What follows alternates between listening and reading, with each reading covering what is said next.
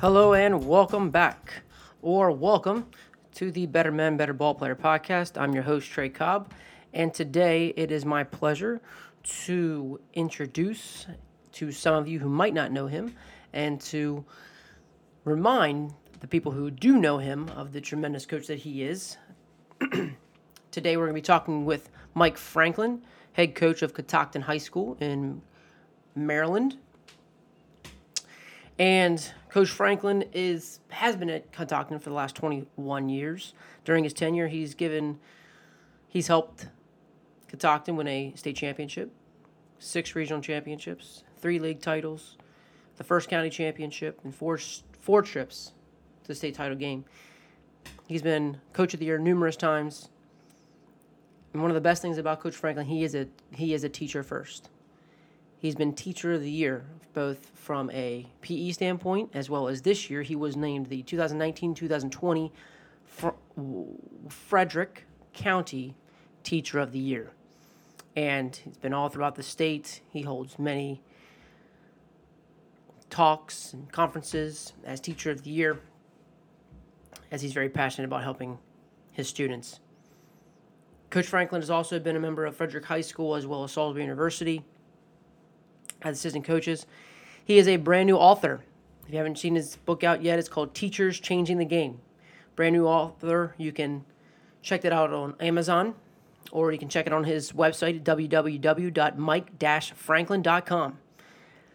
It's a tremendous book, starting out with relationships and talking about how teachers are truly trying to change the game, and we're trying to build, as Coach Franklin talked about, bringing champions for students. Coach Franklin is a very strong man of faith, as well as a mentor to many players, coaches, students, teachers, and just like myself, he's a guy that I like to live up to, inspires me, mentor of mine, of a guy that does it the right way. And I just can't find a better guy than Mike Franklin. So today we get to touch base about his program, dive into how he is helping those kids be more servant leaders. We touch base about how the things that are important to him in his program, how he's been able to help the young men of Catoctin. You'll get to learn about his of all the of all the accolades that he's won. You'll get to hear what he feels is the biggest accolade of his coaching career. It is absolutely gonna it's astounding. It's a, it's it's outstanding, and um, it's one of the biggest. And he, he, says it, it's one of the biggest compliments that anyone can ever give him. And I hope that you get a chance to hear that. Coach Franklin dives into. He's really known for. He has huge pitching staffs where he believes that everyone's a pitcher until proven otherwise. And he's always typically having a submarine guy. So for those people that don't know, a submarine pitcher is a pitcher that you throws a little bit funky, almost almost drags the ball in the dirt basically the ball coming from almost underneath. Always typically had a guy like that. It's something that I've, you know, as I said, as a mentor, um, looked onto him and as trying to, you know, be deceptive and, and try to have one of those guys that are just a little bit different that you can kind of throw out some hitters. He also does a very unique thing with slashing. For those people who don't know that, it's a when you show bunt, like act like you're going to bunt, pitch comes in, you bring the ball, bring the bring the bat back, and you're able to. And what he talks about is be able to eliminate less strikeouts, as well as eliminating pop ups, or at least having less pop ups. So we get into some of those things as well as the better ball player side. Um, but the, we get right into him him being a better man and helping influence and be an example for his his athletes and his students. And um, you know, I just couldn't thank Coach Franklin enough. Um, when I had a chance this summer, this spring with not coaching, he was the first first trip that I made to go watch someone teach and what they did on the ball field.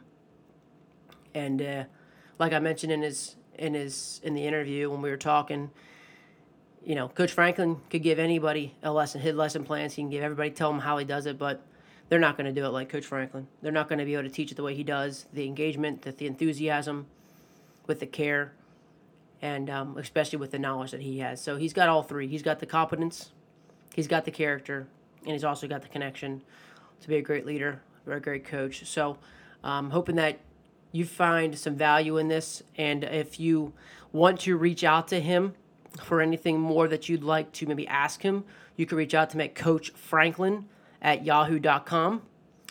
Again, you can catch him on his website at www.mike-franklin.com. Again, it's exactly where his books sit. Book his where his books teaching teachers changing the game. If you don't want to find it there, you can also find it on Amazon.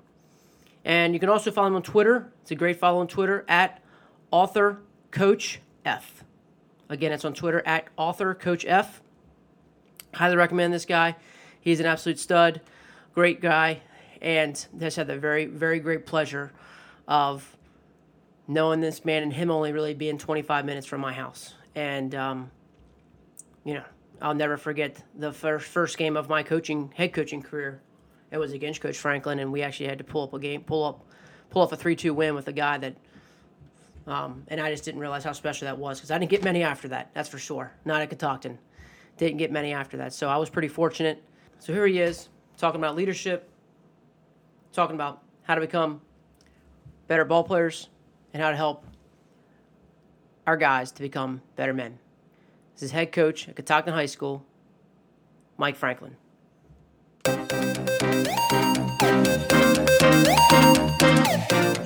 Servant leadership is is phenomenal. And how do you, you know, how, how like talking about how you do that with your players and things that you do with your players to help them maybe become even themselves servant leaders. So yeah, yeah. Well, first of all, Trey, thanks for having me today. I, have always respected you. Um, I love that you're doing this for kids. I've watched your episodes, and I mean, listen to your episodes. They're awesome. You've had some great people on here, so you're doing good things, man. Keep it up. Thanks, man. Uh, That's why you're here. well, amen, amen. well, listen, the, the, servant leadership thing, Trey. You know, and, and and and you know, you do this. I mean, at the end of the day, you know, it's all said and done. When it's all over, what are we going to be remembered for? What do we want to be remembered for? You know, and so to me, eh, you know, did we did we win state championships and titles and all that stuff? And honestly, after the first week of that, no nobody really cares. Or did we live a life of significance? You know, did we did we do things that that that, that change lives? Maybe change the way a kid was um, uh, feeling like that. You know, a certain day he was he was not having a good day. Maybe we you know just rerouted him. You know, and, and at the end of the day, Trey. I, I, hope that someone says we all, as coaches, lived a life of significance. We help young people. You know, we we we we were invested in them, and so to me, there's no greater feeling when a, when a young person comes back to your practice a few years later and says, "Coach, you remember that time?" You know, and you may or may not remember it, but how cool is it that that that, that you have the opportunity, you know, to really change a kid's life and for that kid to to maybe appreciate it later on. And so, you know, when we talk about serve and Trey, you know, it's a year long process. I think I want my guys to be. Uh, you know, to be to be with me year round, and whether it means I, I, I, you know, at our school, I form we form clubs. You know, we have a servant club uh, called Roar, and so you know throughout the year we're, we're we're we're going places, we're doing things. We you know Christmas time we're going to to an old folks home, and we're literally uh, sitting down, you know, for four hours and baking cookies, painting people's fingernails. You know, you should see me painting, you know, and, our and our baseball guys painting ladies' fingernails. But the whole time they're it's authentic. They're in front of them. They're talking to them. You know, Trey, and it's it, it makes you feel like it's everything that's right about coaches. Our kids today, Trey, they they need a champion. I mean, we're running out of champions. You know, teaching and coaching are both at all-time lows right now. I, you know, as serving as teacher of the year, you see all these statistics, and the most scary and alarming one to me is that uh, you know we're down we're down to two percent of all college kids right now are major in education. Ten years ago, that was at ten percent.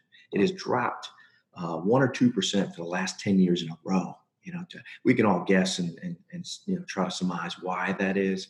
But the fact is, we don't have. You know, this is we're, we're, missing champions. We need champions for kids. We need people to to teach kids, you know, more than test scores. And, and it's scary to me. You know, we're not retaining teachers either. You know, forty percent of all teachers in the first five years will will change professions. That's not good. You know, we we need these people, and our kids need these people. So when you and I have an opportunity to serve, you know, I'm, I'm all in. So yeah, we'll do we'll do other things. Um, you know, if it's around a, a, patriotic holiday, we'll do something for our veterans. You know, I guess that's where you always start. Who are you going to serve? And to me, you know, we, we, we, can serve the, the oppressed, you know, we, we can serve the, um, elderly, the special needs population. Um, you know, find a population that you can serve, uh, uh, children or, or people with an illness. You know, um, get in a car. You got a car. You know, some guys can drive. Get, you know, uh, let's um, you know drive cancer patients to their to their appointments. Let's you know deliver them meals. Let's you know let's eh, you know if if there's a will, there's a way. Our guys can do some amazing things. They just got to be exposed to it, and that's our job is to expose them. Sure. It, it seems like you know you're not one of these coaches saying, "Well, the kids have changed," you know, all the time this year. You're much you seem like a a, a leader that says, you know, it's all built on what built on what you've done around them. Yeah, and the environment know, that you're creating. Amen. You know, and, and I say this. You know, we, we can talk about uh, kids uh, being bad. And, you know, I, I don't want to hear that. You know, I, I don't want to hear that because I go through the shopping aisles in the, in the store and I look to the left and to the right. You know, these tabloids have, you know, I can't find a good story in any of them. When I turn on the evening news, you know, for the first uh, 25 minutes of a half hour show, I can't find a good story. You know, in the first three pages of a newspaper, I can't find anything positive. So to say kids are bad, you know, kids kids aren't bad. Kids kids are, are, are following the model that we adults have set for them. And let's be honest, this is not a, a, a, sunshine perfect world right now. So so they're not perfect either. But you know what, man, they're good. Kids are made good. Let's let's talk about the good things these guys are doing. You know, the, the girl that's playing the violin at a old folks home on Wednesday nights every night for free of her life. You know, the kids that are that are helping people and serving people, all these wonderful kids that are doing these, you know, wonderful things. It, it needs to get some attention. You know, we got to shine the light on that because kids aren't bad. You see it and I see it. Kids are good. And that's why we're in this. Mm-hmm. That's right. We're in, the, we're in the kids business. That's for sure. That's right. You know? what has been like, um, I guess, I guess one of the biggest, you know, seeing a kid like from when you get them, you've seen so many kids, you've gone through I guess now five sets of kids seeing from freshman to senior year. You, what's the biggest maybe transformation that you might have seen a kid as you're helping them with the servant leadership, maybe keeping them in the in this servant club, the war club, and things like that? Well, I tell you, there's a, there's a lot. I mean, I, I had a, a, a, had a young man who um, knocked on my door at 11 o'clock at night. You know, his girlfriend was pregnant, was scared. Dad uh, passed away. Had a, had a working three jobs, had had nobody to go to, and that's when you really earn your badge. You know, as a coach, you, you bring them in and you say, "All right, son, let's let's talk our way through this," and you watch that man grow from from something that was at the time to him a life changing uh, emergency. And you know, today he's working at the uh, White House. Um, he's got three daughters, and that that that one mistake that he thought he made is the greatest thing he would say that had ever happened in his life. You know, you watch these kids change and grow. Um, had a young man, you know, again, the champion coaches, you know, a coach that is a champion. I had a young man who's, you know, his mom had cancer, um, dad became ill. Uh, literally, there was they were both in facilities, so he's raising himself. He comes to practice, and, and I said, "Son, you don't need to be at practice today. You you can, you know, you got big big things to take care of at home." And he says, "Coach, you know, I love this place and I love hanging. I love being part of this team. And for two and a half hours, it's the only time I'm not thinking about that kind of stuff. And so, uh, you know, to me, that's that's that's that's what we're called to do. You know, I can think of a, we had a catcher that, that the year we won the state championship. He was an outstanding kid. Um, comes to me one day and says, "Coach, um, I need to talk to you. And I knew his story. You know, mom was was a bus driver and had four other jobs. You know, she's working five jobs. Dad had, uh, was a major league player, and he passed away uh, tragically early in his life. And so uh, it was tight. You know, my money was tight there, and I knew um, he probably wasn't going to be able to play. So when he came to me, I knew that he was going to tell me, you know, that he had to had to quit and and take care, of, you know, help pay the the, the bills at home. Mm-hmm. And so I, I, stopped him. I said, "Son, I, I know what you're going to say, and listen to me you're not quitting. I understand. You you you got you know. Th- I want to help you. You got you know real life things to take care of, and it's okay that you that you leave us and take care of business at home. He says, "No, coach. I, I wasn't going to ask you that. I just needed a, uh, a recommendation. I wanted to know if you would be uh, uh, uh give me a recommendation so I can get this job. And, and he ended up getting a job at 3 a.m. being delivering newspapers. You know, Monday through Saturday, this kid would deliver newspapers, go to school full time, come to our practices, games, repeat it the next day. I mean, wow. kids, that's kids make you proud. You know, kids are awesome. Yeah, and those, like you said, those are the, the stories we need to hear more of. You know, right? Stories you hear more of. Sure. What do you like? So, like uh, during the during the like during the baseball season, you know, with your with your team specifically you know, what are, what are some things that you do, you know, to help create, you know, create that environment, you know, to help them create that? Are you still are you still doing those kind of serving things during the during the season? Um, like how what do you are, what are you guys kind of doing to kind of build that mentality? Yeah, and I'll never pass on an opportunity. You know, if we got an opportunity with our, our you know, we call it unified sports, um, Special Olympics, whatever uh, venue you want to talk about, but we'll go to a meet. You know, we'll, we'll support our guys. Um, any chance we have to, to jump in something to serve, uh, we're gonna we're gonna do that. Um, think about this. You know, the average high school coach maybe practices say two hours um, during that two hours can you not find two minutes at the beginning or end of practice you know every day and this is my the way i'd always like to start practice i mean you want i'm a big believer in mood setters trey you know i, want mood setters when my kids walk into into the uh, uh, field when they walk into our, our, our stadium um, here's here's another example. You could take something tragic you know and serve from it. Uh, we lost a young man a catcher of ours was hit by a drunk driver and killed tragically. Um, parents were, were amazing community members. Uh, was devastating to them. And so we set up a, a, statue. When you walk in, we made a statue.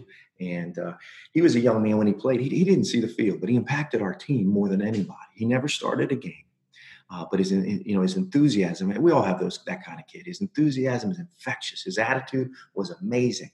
And I thought, you know, how can we how can we serve here? And so we make this statue, and Vinny was his name was Vinny Healy, and Vinny was famous for fist bumping people. And, and so, you know, no matter what kind of day I was having, he'd always put that fist out there. When I got out to the field, you know, no matter how stressed I was, he says, "Hit it, coach, hit it."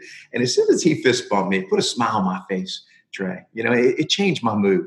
And I thought, man, we we can capture that. You know, we can serve a family that's hurting. We can serve some kids coming in.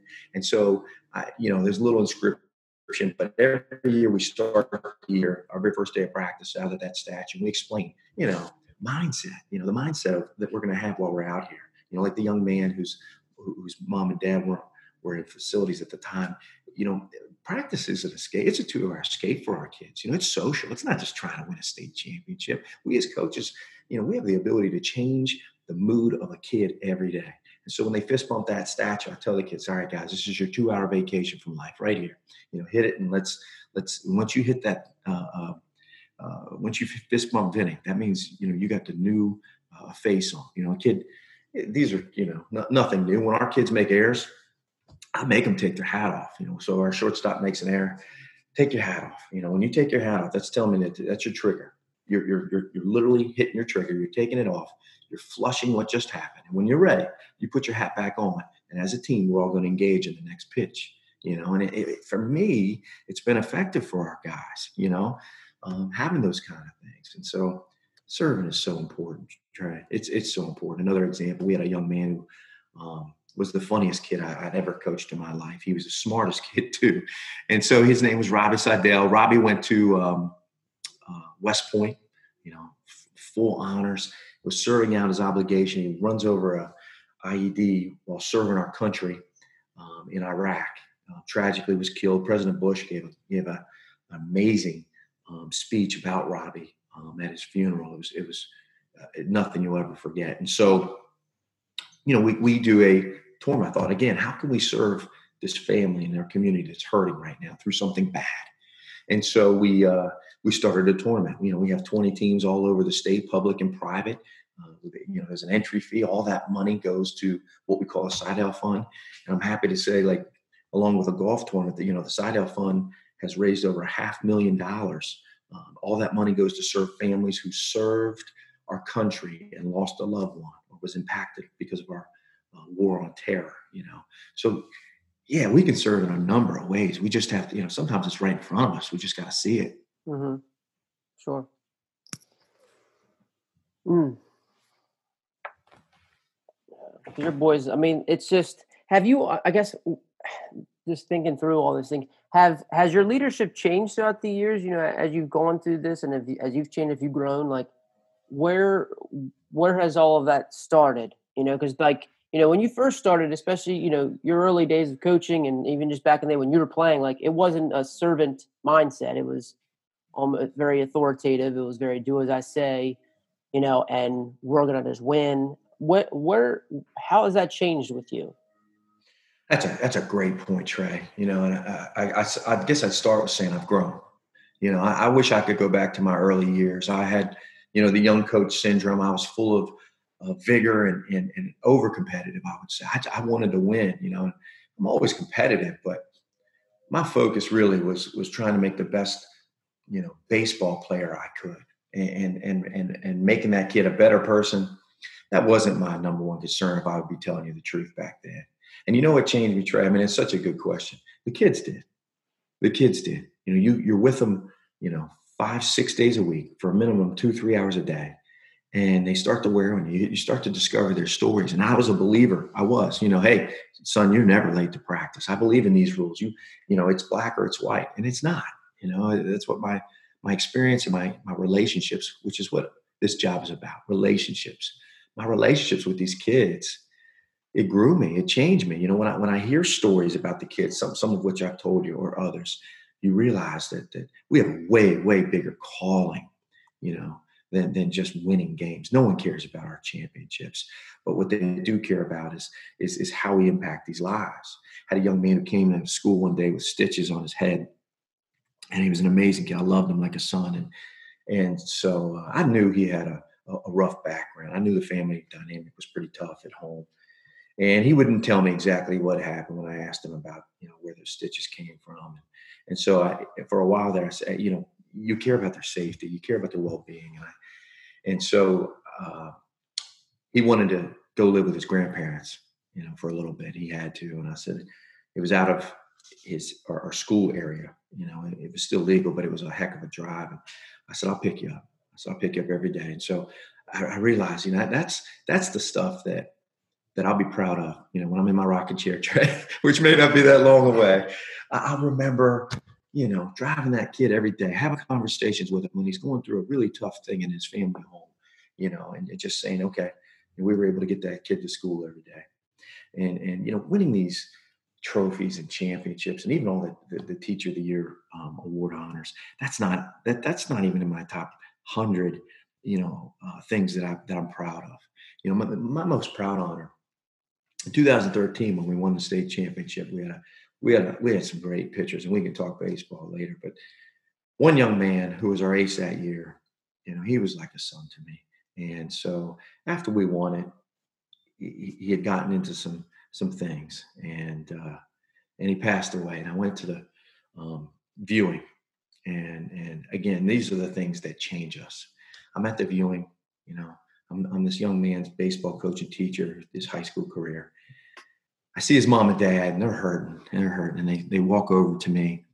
You know, we embrace in a hug, tears rolling down our face, and uh, and they asked me. They said, "Coach, um, can we bury him in a high school in your high school baseball uniform? Could we borrow a uniform?" I mean, oh, to me, Trey, when Alex's parents had said that to me, that that was oh, the greatest my. honor. That's the greatest honor in my life. You know, that that's not who cares about your record. Who cares about your championships? Oh my! Uh, that you that you would put a young man in our uniform to rest him in eternity. I'll never get a greater honor than that. And that those are the things that humble us as coaches. I think you know those are the things that that that make us realize like our rules are great, but and, and we do need rules. We do need accountability. You know, I do believe in restorative justice. When the kid messes up, let's let's fix it, get it right, you know, and, and grow the young man instead of just punishing him you know, early in my career, I'd probably tell the kid, you know, I'm going to give you two strikes and you're gone. You know, that wasn't right. I didn't grow those kids when I when I treated them that way. Oh, I think even restorative, or oh, it seems like in your program, it's also proactive justice too. You know, where you're kind of helping solve, have problems, or being prepared for them. You know, and teaching them beforehand, so you know when those times comes, they can maybe make a better choice. Hey man, that's so true. I, start the first two minutes. You know, once they do the fist bump and they get in there, uh, I, I, always start with a story, a quote. You know, maybe something that's going on in society or some type of motivational tactic that brings us together as a team. Talks about how we're growing with our servitude and, and just growing as men. You know, it could be something um, as simple as is is uh, there was a guy who broke an Olympic. Uh, the all-time marathon record. I don't know if you saw that, Eliud Kipchoge. He broke the all time record. They said it could never be done in less than two hours. You know, much like the Roger Bannister story that we all are so familiar with. And, and so I shared our, our, you know, that guy's vision with our, with our kids. You know, he had to unlearn, and you know, kids, kids are exposed to different things. You know, what, what I always say, what's normal? You know, what's normal, Trey? Normal is what you know. You know, I go to one kid's house and they're sitting down, they're passing food, they're saying a prayer before they eat. You know, you go to another young man's house and and they're throwing food, they're screaming at each other, and that's normal to them. You go to another one and it's just one kid making his own meal. There is no family. I mean, normal is what you know. In our society right now, I mean, it's changing drastically as, as you can see on the news. So, you know, normal is what you know. And so what a tough job for a coach and a teacher. You know, we're, we're supposed to bring all these young men together as one, you know, as a team, but they're coming from such drastic and diverse backgrounds. And so how do you, how do you focus that? You know, to me, I, I think it's crazy to just teach skill. You know, to just teach baseball skill doesn't make any sense to me. I mean, we better be addressing that in our practices. If you don't value that enough to build that into your practice, you know, I always believe that we start and end with you know, with, with mental stuff, you know, starting in with something that's going to mentally grow these kids and, and make them, you know, focus on each other and focus on our goal of being better people. And, and it does pay off. It's pound the rock every day. Let's talk about it. Can't be a part-time thing. Just can't. Sure. And I think it's every day that they also know that you value it and they're to work on it every day. It's like if you're going to be better base running, you better work on it every day, you know, whether it be five minutes or 20 minutes. Um, you know, like so with your mentality, so is servant leadership kind of basically the only kind of pillar, I guess you could say, or like core value that you do has have, or are there other values within that that you, when you pound the when you pound the rock, when you pound the fist bump, is are, there other things that you involved, or have, have you talked about the? Is there yeah like are you guys talking about those different members? Or are you just totally just talking about him being or that servant? Yeah, yeah, no, no, we've we've we've got several. I mean, and honestly, each week of our season is usually a different theme. You know, okay. And, and so, and maybe that week that's that's what we're talking about. You know, and, and, and I oftentimes talk with young coaches, and and I recommend any young coach out there. There's a you know, Season of Life, a book by um, uh, starring Joe Ehrmann. You know, who's a, uh, a, a Baltimore Colt back in the olden days, but he's a he's a powerful coach turned minister who joins a football program, a private school, and so he goes through um, the season and, and he's serving these kids every week. And so, you know, at the beginning of every game and every practice, he's doing the same thing. He's he's using his faith to to speak to kids, and he's growing these kids from the city. Um, and from a diverse background into into one team, and you can feel throughout the book how it's going. It's a great book. I highly recommend it if anyone's looking for something to read. But Joe Ehrmann has five keys that he believes um, every coach should should ask. Five questions every coach should ask themselves. Why do I coach? Why do I coach the way I do? Uh, what does it feel like to be coached by me? Is my coach worth imitating? Uh, what do I want to accomplish by coaching? You know, those five. Those are five really, really good questions that every one of us coaches should ask ourselves. It's tough. Know? And and if you answer those honestly, if you honestly answer those questions that Joe Ehrmann poses to us, and I, I think you're going to make your plan to pass that on to kids. You know what I mean? To be a better to be a better uh, life coach and not just a better baseball coach and work that stuff in. Mm. Absolutely. Now, is that, is that an activity that you've done, or maybe you've done it with your staff? Oh yeah, yeah. yeah. Now, uh, I'm really big believer in, in, and we better you know grow our staff before we grow our kids. And so, yeah, everything I do with with the kids, I've already done with our staff, and and we talk a lot about that. I mean, I'm a, I'm a you know, like you, like your show, I'm, I'm a huge fan of studying good leaders and studying yeah. good coaches and you know how can i be better and and none of our stuff is our own i mean you look around and you see a little bit of this a little bit of that and you and you, and you steal it and you try to make it you know the best version of, of you if you can so you know when i have my yeah when i have my coaches we're meeting during the off season we're texting you know we're on a group text at you know every other night and when i see something great i'm sharing it and you know i feel great when they start sharing it and so yeah. you know i'll grow them they'll grow me and uh, and then in the end, you know, we got we got better coaches. It's funny, Trey. You know, I, you see these these teams with the most extravagant uniforms. You know, you only got so much of a budget, right? And they'll buy these expensive uniforms or or or the latest, greatest, best baseball equipment. But let's be honest. I mean, what can change a kid's skill set? What can change a kid's mental capacity? What can grow a human being, you know, better than a coach? I, will take a good I'll take an investment in a good assistant coach any day over the greatest pitching machine or batting cages or turf field. You know what I mean? I, if I had a choice, I'm spending my money um, to pay a, a, coach to come coach with me, a good mm-hmm. coach who's going to grow these kids. You know what I mean? And teach them eh, that that that that great you know device that you just bought for your kids is is wonderful. You know, but when that kid's in the batter's box or that kid's up on the mound by himself, you know, no one's helping him and what, what's going through his mind. It's time for him to do it now. And so, right. who, who's growing that? Who's helping to prepare that situation? Right, and a coach can do that. A machine cannot. Oh, certainly not. Certainly not. So, oh man, very, very true, very true. So as we, I guess, yeah, sliding into the, the I guess, the baseball side, thinking of coaching, um, you know, things that just always stick out to me um, when thinking about your program um, is just two things. Like one, you, I mean, you were always my how like how many submarine guys that you had. You know, was always a thing thing that you always would have one. You know, and that's the thing that go into trickle even into college baseball. You're starting to see at least one. You know, every other time you watch a college baseball game as a specialist and things like that. And then two is the slash and just how much your guys would really hit and be aggressive uh, in the box. So I really just want to kind of dive into those two things.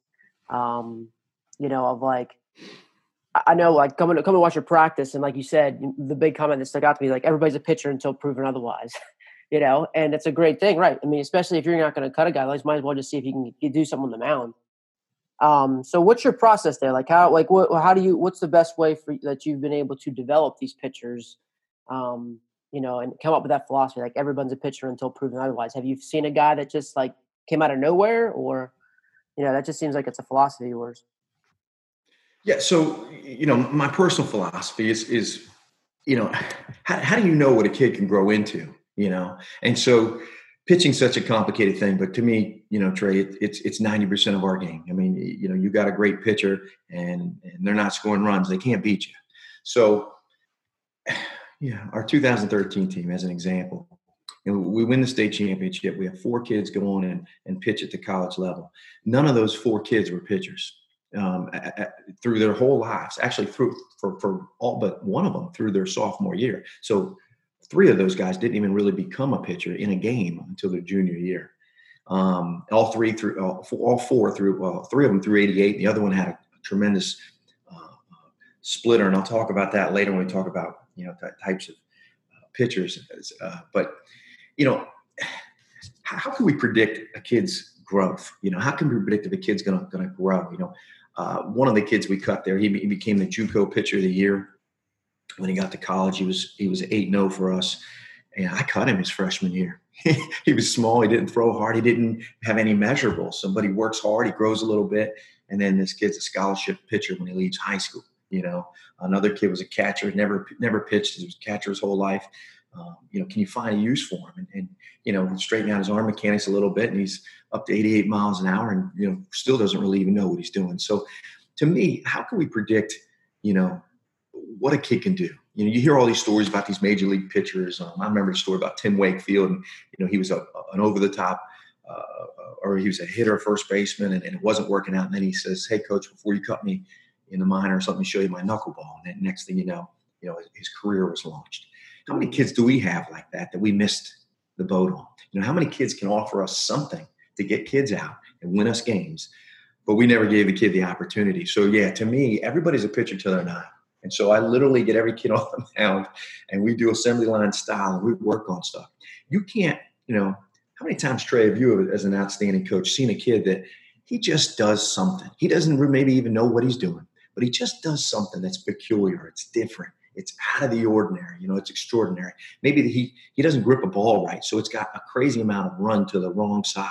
You know, it's something different for a hitter. I tell our guys all the time, you know, be unusual. Usual gets smashed, you know, and that's where 90% of us lie. Be unusual, be extraordinary, don't be ordinary. And for some kids, the answer is not always velocity. For most kids, it's not velocity. So what can you what can you offer us that can make you extraordinary? How can you stand out? And so, you know, so many times we're trying to, we're trying to shove a square peg, I think, as coaches in a round hole. Why am I teaching this young man who's throwing, you know, 77 miles an hour power pitching mechanics? He's never going to be a 90 mile an hour guy, you know? Mm-hmm. So why am I training all pitchers the same way? For me, it just, it was logical to me.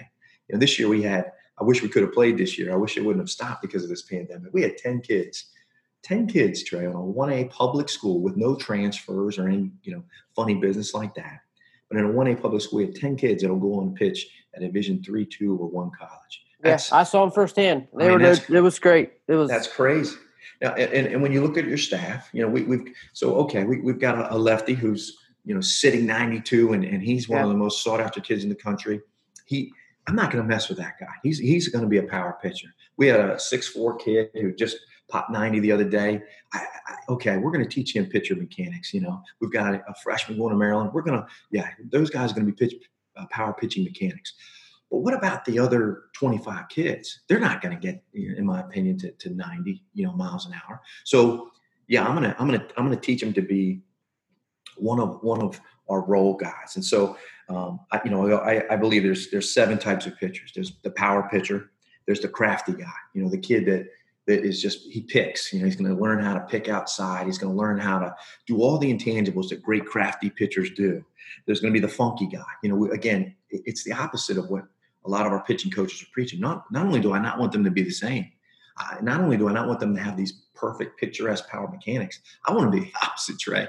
I want them to be funky. I want them to be something that that hitter has not seen too many times when he comes to the plate because sure. he's not going to do it velocity wise. I want him to have a hitch in his delivery, a funky little thing he does with his arm, a funky little. You had a guy one year that literally separated his arms. I remember it like it was yesterday, a tall, lanky kid, and he paused and he stood still for like a full second. I'd never seen that before. It drove our hitters crazy. Mm-hmm. You know, show me the guy, the, the, the, funky guy. Show me something. Step across your body. Step, you know, change planes. Step towards the third base side and throw across your body, and let's see what happens.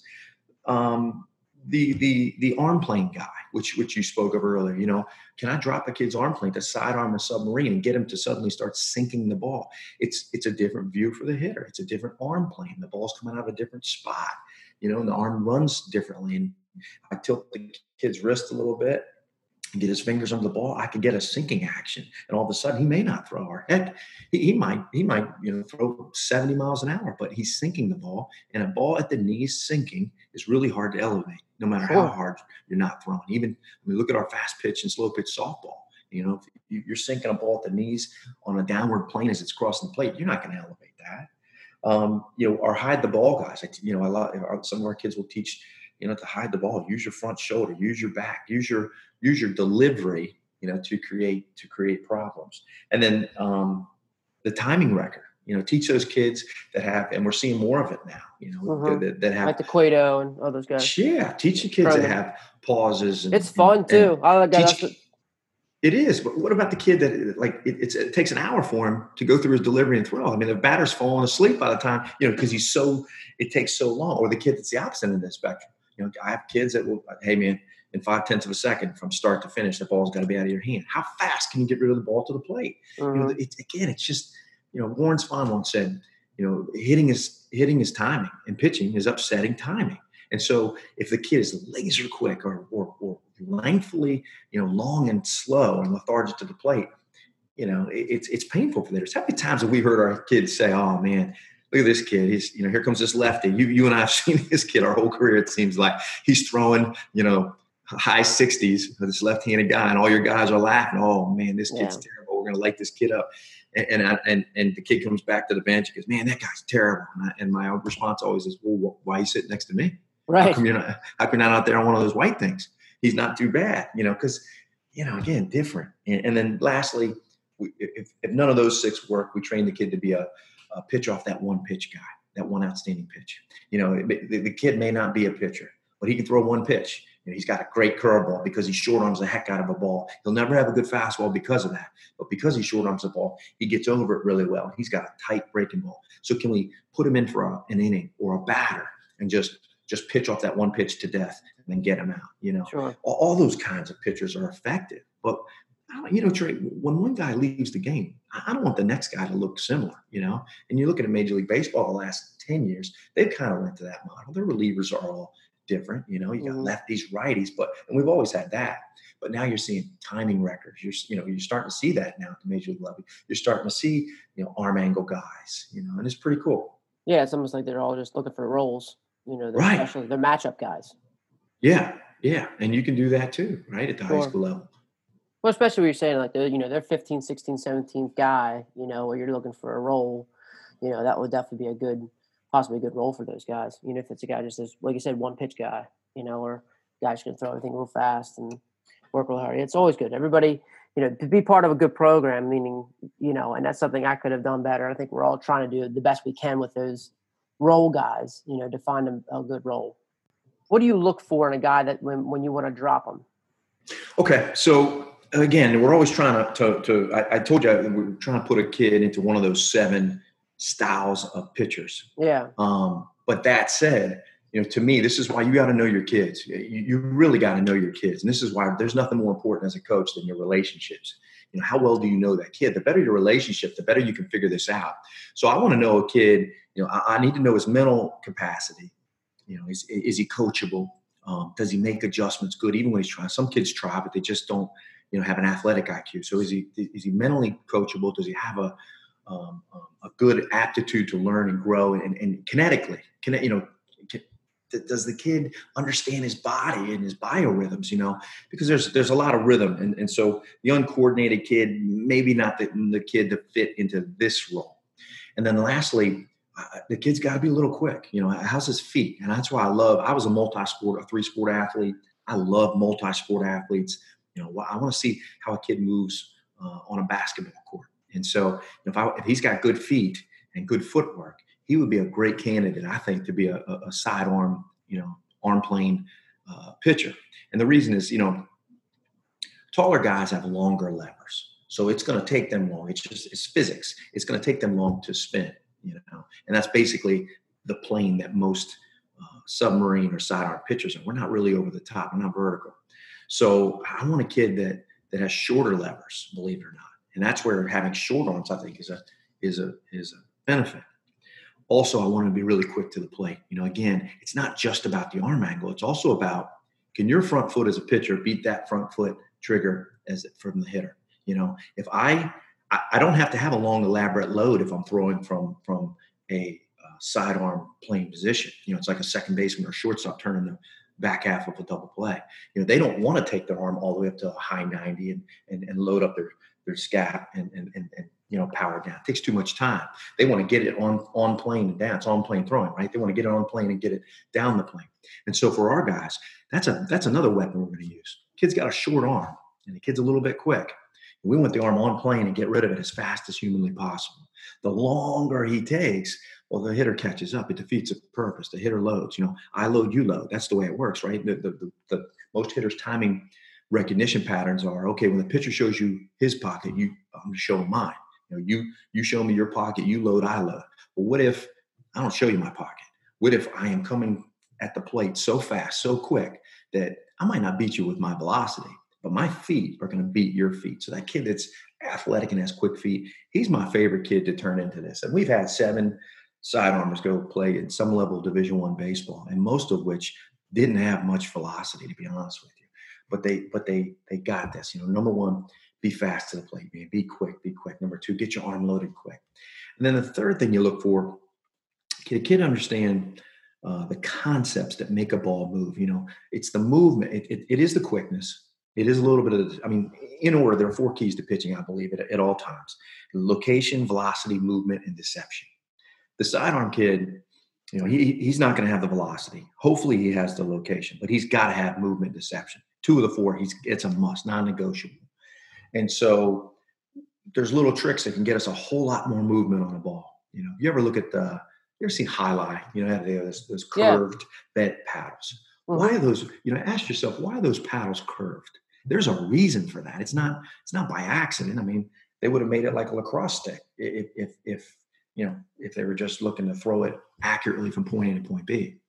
But by that end of that paddle being curved, you know, that last piece that that ball's rolling off of, it imparts a spin. And spin, we know, cuts air. You know, that faster that the ball spin, you know, now in the last two, three years now, spin rate is a big deal in, in, in, college baseball and pro baseball. We're measuring it now and, and people are starting to appreciate it. I've always thought spin rate was was one of the most important concepts in pitching. Number one, it cuts the air, so your ball will gain velocity. But number two, you know, it gives us movement, which is key. And these sidearm guys typically have great movement. I want our guys to emulate that jai alai pattern. You know, um, I'm giving away all my secrets, and that's yeah, man. I hope none of my competition is listening to this. But well, so kid, they, they, can't teach like you. I mean, honestly, the, the day I spent the day I spent at your program, you know, and then I got to see you got coach. It doesn't matter. It doesn't matter. I think you could. I think you could. You could give. You could give each of your competition your practice schedule, and they wouldn't be able to do the same thing you did. You're too kind. I don't know about that, but thank you. That's so nice of you to say. So when a kid lets go of that ball, you know, I don't want his arm like a regular pitcher, like a power pitcher, to, to extend through the ball. I yeah. want him to release it with a bent arm. When kids release it with a bent arm, Trey, that ball has has the spin rate goes through the roof. You know, keep a little bend in your elbow when you release that ball, like a jai alai paddle, and the ball will get over your fingertips, and it will. It, the spin rate will go crazy, and, and I find kids get amazing movement when they start doing that. Now, you know, it's it's like anything else. Listen, we can act like we know how to teach this. We can act like we're the greatest coaches and teachers and and, and such. But the kid's got to work. You know, the kid's got to do his do his due diligence. He's got to pound the rock. He's got to he's got to work on this because this is muscle memory at its finest. You know, I'm asking you to be quick to the plate. I'm asking to throw a ball without extending. You know, a lot of kids may, maybe just can't do it. You know, athletically. So again, it goes back to the relationships. How well do you know that kid? Not just not just his emotional state, but how well do you know his athleticism? It, it does matter, you know. Is that something you talk to? I guess do you talk to other coaches who might need? I mean, you're in the building, so I guess you get to see them uh, well enough too. Is that just conversation? Like in your book, you talk about assess before you dress, and um, uh, is that something like you? How like is that part? Is that part of your assessment? Being able to talk to all those, or you just just being in the building and observing? You know, um, thank you for mentioning the book, Teachers of the Game. It's on Amazon. Yeah, it's awesome. Uh, Teachers. Changing the Games on Amazon.com if you're if you're interested. And yeah, man. I, you know, that was fun to write. I, I do. Um, I do believe you have to assess your kids before you address them. I mean, whether we're teaching them or whether we're coaching them, you can't just put them. You know, you, how many times again do we see someone putting a square peg in a round hole? That that kid, you're making that kid a power pitcher and he's not. You're making that kid a shortstop and he has no feet. You know, you're putting the kid in the outfield. You know, and and, and he doesn't have great depth perception. He's not getting it. He'll never get a jump on the ball. It's just not who he is. So yeah, or you have a kid swinging a bat a certain way, and, and the odds of him being good that way are never going to be strong. So what you're saying is, at the end of the day, if it all goes right, this kid could get to average. Well, I don't want that. You know, I want to take this kid's specific set of skills and get him to to unlock his key to be better than average. You know that to make him the best player he can be, to make our team the best player we can be. I remember watching a friend, a good friend of yours, and a good now a good pitching coach, and, and had a great successful career at ECU and, and, and in the pros. But when he was in high school, I remember competing, and I, I coached uh, TJ Hose, and I remember you know coaching um, TJ, and TJ was a low arm spot guy, kind of like we were talking about a minute ago, and had great spin. Of course, he threw 90 miles an hour, and that didn't hurt. But I remember watching him play basketball. I wanted to I wanted to see him outside of baseball, and I went and watched him play basketball at North Hagerstown High School. Where they were playing our school. And he would tell you he's a terrible basketball player. He was not. He was a good basketball player and he had good feet. I couldn't get over how good his feet were, you know, for a kid his, his, his size. He, had, he, had, he was very agile. And then right then I, I, I, it just clicked for me. This is why this kid is so good on the mound and can put a ball anywhere he wants, anytime he wants. You know, he's, he's got, he's got some intangibles and, and, you know, I, I'll go to our kids. I'll go watch them uh, play basketball, you know, after school, or, you know, with their sports team or, or play another sport. I want to see and know, you know, as much about them as I can. You know, I want to watch a kid even play pickup games. Also, I want to see his competitiveness. You know, mm-hmm. you talk to these college coaches who are recruiting, you know, I, would almost uh, like to see these coaches come watch these kids, and some of the good ones do play oh, other yes. sports. Show yes, me how competitive do. you are. You know, yeah. you can learn a lot about a kid and, and, and then you know from there assess okay this is what his skill set is. He, he's he's greatly competitive. He's he's he's highly coordinated or, or maybe not so much. And then you could you know figure out where they go from there. Again to have a kid in the wrong spot you're, you're just training to hopefully one day be mediocre. I don't, it doesn't make sense to me. Sure. Sure. I mean um so I guess the next part is like after thinking about pitching is um, you know the slash. I mean, like you're really you know known as this for the slash and things like that. Um, is that something that's always been with you since you started? That's something that you even like did you do as a player when you were at Salisbury? Like, is that when did when did that kind of stuff kind of come up and you? I guess your philosophy behind it. no, No, I was supposedly a home run hitter, so the concept of slash was was foreign to me. you know, and and and and again, Trey, Uh, you've done this. You know, you've come to my practices. You go to other people's practices. You, I see you at all the seminars. You'll get in your car and drive four hours to a seminar to learn because you're you've always been that guy that's that's hungry to grow and learn and get better. And, and so here I am, a young coach. I, I coached at you know assistant coach at Salisbury. I, I, I, I I'm a high school coach now. I'm an assistant coach, and I'm looking around. And during the summer, I thought, man, I, I got to get around some good people. I want to, I want to really be a good coach. I need to be around great coaches if I'm going to try to be a good coach. So uh, I worked at the Cal Ripken Baseball School. It was one of the greatest things that ever happened to me. I, uh, Tom Sherrill was the head coach at Catoctin High School at the time. I was his assistant, and Tom, along with Cal Ripken Sr. and a scout, uh, uh Oriole scout, um, who was as good of a guy as ever.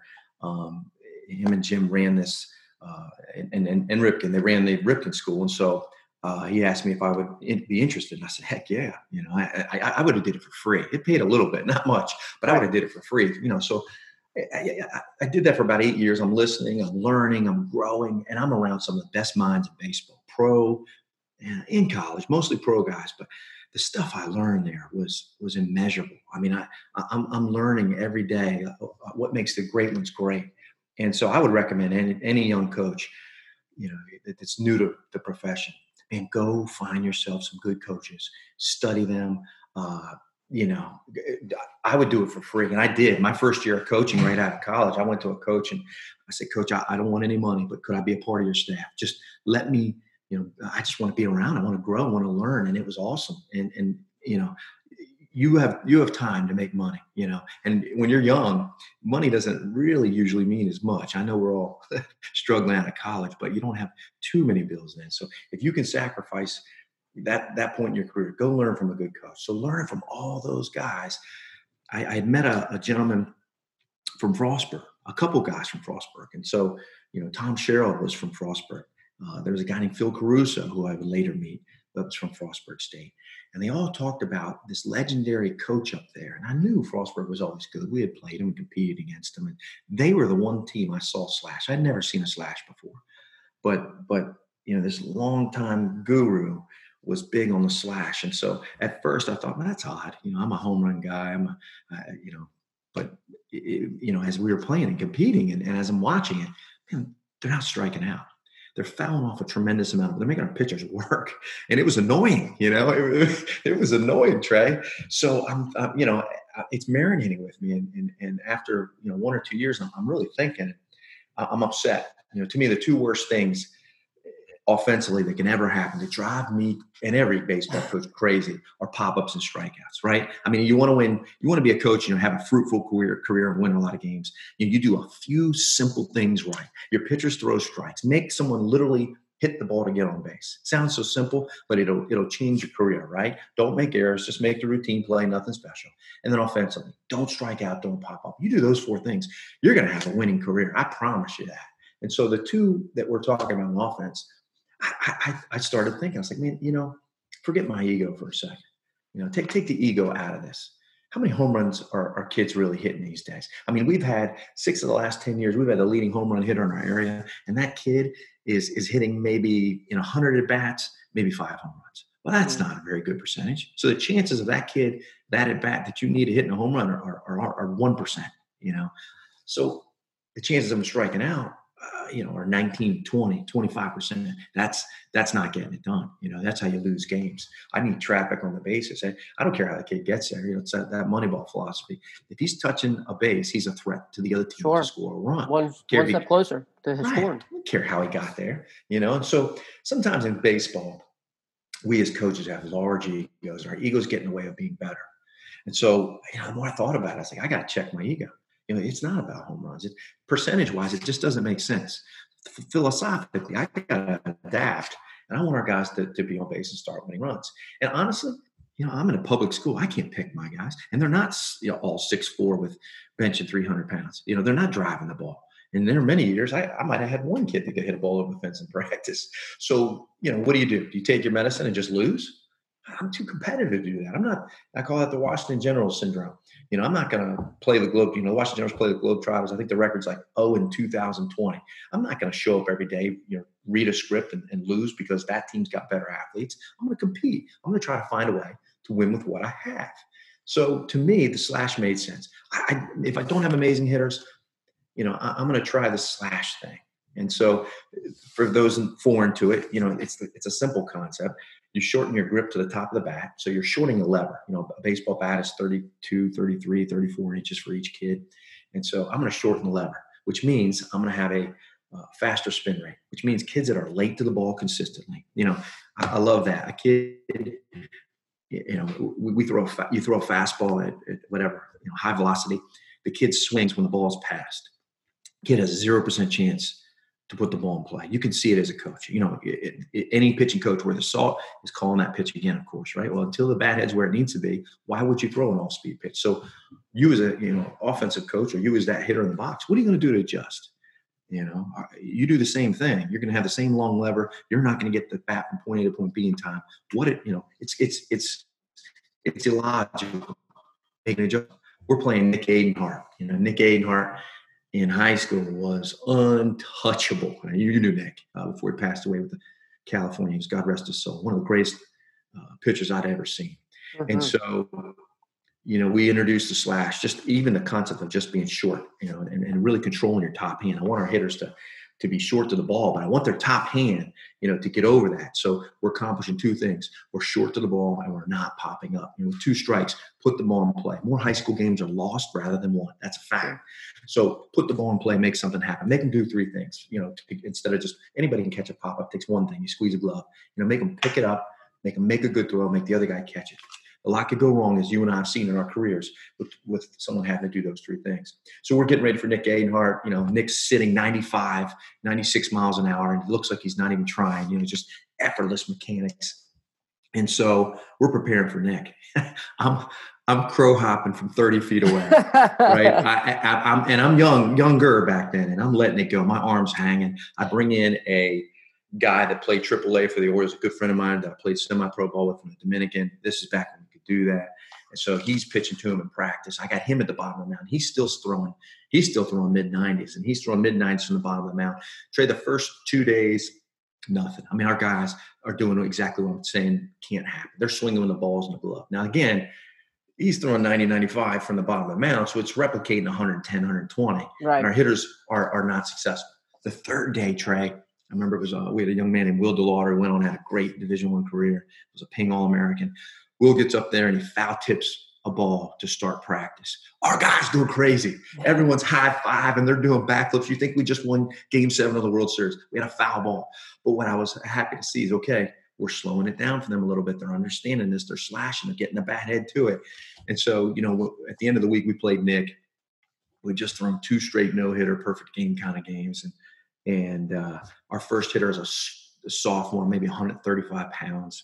Uh, his name is Jake Yoakum. He, he's, he slashes the first ball. You know, when you get there, there's there's there's 30 major league scouts, and these aren't the little guys. I mean, these are the, the biggest of the big. And there's everybody had a radar gun. I mean, I thought I was going to get some kind of cancer running across the field. And every time Nick threw, you know, they picked the gun up. Well, here's the first kid. He throws the first little 130 pound sophomore slashes the ball. When a kid throws 95, you know this. You you, you don't have to do much. Uh-uh. Hits the plastic cap at, at Williamsport High School and falls back into the stadium and he starts it with a double. The next kid slashes a ball to right center. And you know, and so it, it, I, I, was I was so happy. You know, our kids had got it. They had worked hard. This, you know, they were they were get, giving themselves a chance. And that's all you ask for when you, when you play. You know, these kind of quality pitchers that that are next level guys. Man, just give us a chance. Just get the bat where it needs to be. Hitting's hard. I get it. You, you're going to miss and you're going to strike out, but can you get the bat in a position to be successful. And that's what I think slashing did for for me. I, I thought it just made sense. It's it's giving our hitters a chance, you know. And, and I really work hard on getting our guys to stay out of the air with two strikes. You know, two strike hitting to me, we could do a whole podcast on that. It is a whole nother mindset if you're if you're coaching your guys right. You know, I think we you got to change the way they think. You know, I, have seen so many times. I'm sure you have. Our hitters uh, sometimes they think the same with three, uh, two strikes as they do with no strikes, and and so we better be spending time. Like I, will spend time in practice. I've got a plate you know, that I a homemade plate that I made. I'm sure a lot of coaches do. That's yeah, you know, that, that's painted certain colors. And here's the actual size of the plate, you know, that we're looking at. Here's what it is with one strike. Here's what it should look like with two strikes. Here's what it should and just go through their mentality, their mindset, strike by strike, pitch by pitch. And I'll, I'll we'll go over that more than more than the kids like. I'm sure they're sick of it. But two strike hitting to me it, it's it's an art and, and, it's it's a it's a mindset. All right, man, I'm at the top of the grip, you know, and, and I don't care. There's you know, there's three kinds of pitches when you get to two strikes. I always say there's a ball strike and close, and you better be mm-hmm. swinging at two of the three. You know, I, I we do this thing where again I can't I, I can live with striking out. I can't live with looking striking out. You know, I hate backward Ks. They're the worst thing in the world. So years ago, Trey, and this is how we talk about growing. I had a thing. If you struck out looking at the end of the week, on Saturdays, I'd meet you at the track and the kids were going to run a mile. You know, they were going to pay the price. And it was my way of just trying to get us to think differently. I loved them, but I, I was like, okay, guys, you know, we, we got to stop this. It, it, I'm a new coach. I got to change our, our, thinking. So let's meet. And I had this kid and I love him to death. He's one of my favorites. His name is Brady. And, and so Brady you know, that one day he meets me Saturday. He was going to run his, his, his, his mile on the track. And he says, oh, coach, come on, man, that ball, that ball was a foot outside, coach. That that umpire, that was a terrible call, coach. Don't don't make me run. I said, Brady, if I if I don't make you do it, I make everybody else. What kind of man am I? He says, Come on, coach, man. You know that was a bad call. So I'll tell you what, Brady, because I love you, and I really do. For you and you alone, I'm gonna make an exception. You don't have to run a mile here at this track today. You just run four laps and we'll call it even. He, says, he high fives me. He says, "Thank you, coach." Takes off, runs his four laps. Trey to this day, I don't think he knows he really ran a mile, but but that's okay. But it's a it's a it's a mindset. You know, right. it's a mindset, Trey. Right. So I guess this final thing I like to wrap up with that. Like you, you know, you've seen these great players. You work in the Ripken League and things like that. You know what what is that those traits of that have made the like those elite players? Like what's oh, one man. thing that maybe stands out to for those elite players that you've seen? You know they have a mindset that they are self-made i think. You know yes a lot of them are are, are god have god-given skill that maybe some of the others don't have. But to me with that god-given they have a self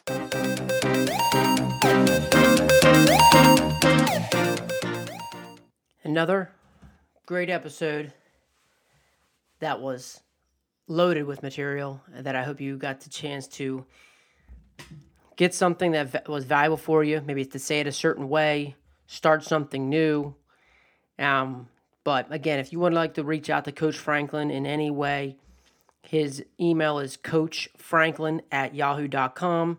You can check him out on his website, reach out to him there, especially to order his book, Teachers Changing the Game, at www.mike-franklin.com, or you can also get his book at Amazon. You can also DM or reach out to him on Twitter at authorcoachf. Mike Franklin is a phenomenal guy who knows how to teach, is relationship first, and wants to live a life of significance and is living a life of significance. One of the things that hit me square in the eyes was his his number one achievement and wow when the when the parents asked him about that young man to be able to wear his uniform forever um, was something that yeah, I think that's what we're all doing. I think I've heard it before. I'll say it a couple times before uh, I stop giving credit for it. But each time that we're spending and we're investing into people, we're selling tickets to our funeral. And it's something that's really stuck with me about our impact that we're making. Coach Franklin cares about his players. He's very knowledgeable. The players that talk to him are extremely lucky to have such a great man, a great leader there in their school. Um, I love all his, his seven different ways of being a pitcher. And you see those guys on his staff. This is not just words that he he does.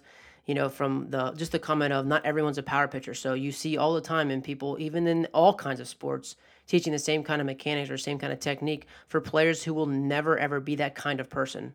So finding the right, finding what works for that kid and, and, and building them a skill set that they're going to be successful at is really the essence of him being a great teacher and finding what works for kids. Um, assessing, knowing what your kids do before you, and so then you can attack their weaknesses or attack their strengths to make them better players, um, better people. Um, you know, he just his his great things about his two strike approach. You know, there's three types of pitches. You know, there's a ball that's close or a strike, and you better pitch swinging at two of them. It's a great little thing to pick up um, to, to teach to your kids. I love those little things that you know. We're basically saying the same stuff. We're talking about two strike approaches, but what a great different way to say it. Um, his assembly line, uh, the way he's doing pitching, you know, I've seen it firsthand and just how he gets so many reps within a shorter period of time because we're all battling time. But Coach Franklin knows how to be efficient. He knows how to get the best, the most out of his time at being a great teacher and um, doing the best for kids. You know, I just love how he said it's really not black and white anymore, how we maybe all used to be, the rules. It's not black and white, it's gray. We're dealing with people. And we just have to know what's right for each of them, have good relationships, to know you know when to press and when to push back um, or when to hold back so but i hope that you guys enjoyed this. I hope that you know you can reach out to coach franklin. I, I, I highly recommend his book. Um, it's a great read uh, very passionate. And um, if you liked it i'd love you to please share. Give me any feedback that you'd like. If there's anybody that you feel that is maybe um, that is just like the mission is just like a person that in invests just as much into the man as they are into the player, you know. Uh, and so I would love to hear from you. I would love to hear any recommendations. And there anything that we feel you want to cover. So I just want to again thank Coach Franklin for taking the time out of his day to give out a great, some great information. So again, share this episode as much as you can. Find us on Twitter. Find us on uh, Podbean. Find us on iTunes share it on all social media. And I wish that you just keep on getting better, and I'll see you next week.